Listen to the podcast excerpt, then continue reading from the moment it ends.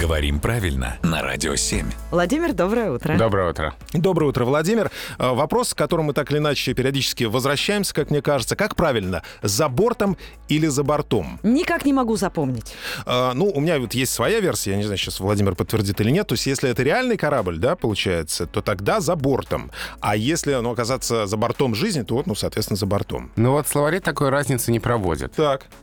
И более того, это как раз тот интересный случай, когда норма меняется прямо вот на наших глазах. Да что ж такое-то? Мы ее А. тут и не успели выучить. Вот Да. в том-то все дело. Никак поэтому не могу я запомнить, как же правильно. А вот почему не смогли выучить? Потому что, наверное, хочется сказать за бортом. Да.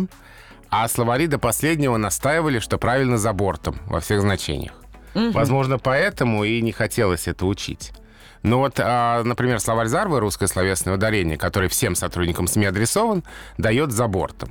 Так. Во всех случаях. Да, во всех случаях. Но более поздний словарь, который вышел несколько лет назад, словарь Штудинера, словарь трудностей для работников СМИ, вот он, фиксируя оба варианта, за бортом и за бортом, предпочтение уже отдает ударению за бортом. Здесь движется норма, и здесь меняется предписание.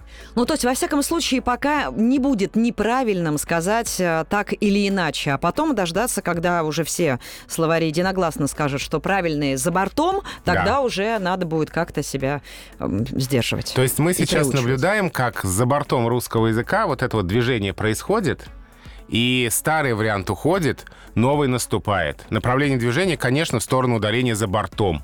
Еще совсем недавно оно не признавалось, а, считалось ошибочным, а сейчас уже где-то дается как предпочтительное.